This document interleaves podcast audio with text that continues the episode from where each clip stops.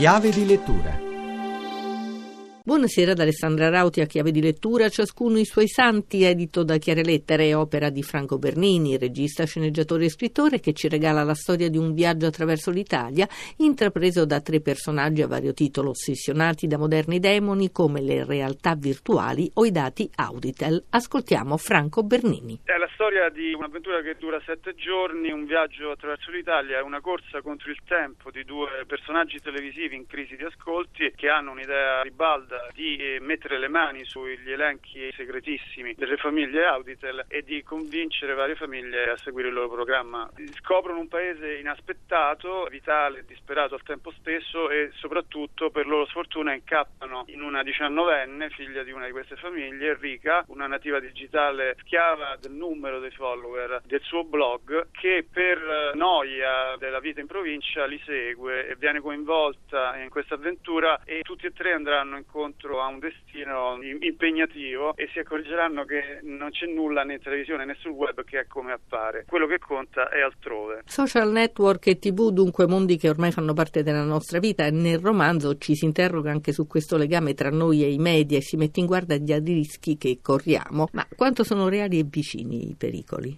Pericoli fanno ormai parte di noi e a me sembra che siamo tutti prigionieri di un impazzimento per cui decidiamo il nostro valore, lo misuriamo sulla base del consenso altrui. Questo sia in televisione, dove tutto dipende appunto da quello che decide un campione ristretto di famiglie, sia anche, forse peggio ancora, nel web, dove siamo appesi al numero dei follower, dei like, come fa Enrica che è la protagonista del romanzo. È come se questo mondo virtuale si sia sovrapposto a quello che viviamo nella realtà. Per uscire da tutto questo dobbiamo fare appello ai nostri valori più profondi, come fa sempre Enrica al finale del romanzo. E la ragazza che vive nel web, tirata in una brutta trappola, si rende conto di questa distanza che c'è tra il mondo virtuale e il mondo vero. Il modo per tornare nella realtà è dire la verità. Lei lo fa è in questo modo che Enrica torna a vivere. E la verità è tanto più importante oggi quando si parla tanto di post verità, modo elegante per definire le menzogne. Le bugie si sono sempre dette. Il cancellario prussiano Otto von Bismarck sosteneva che non si dicono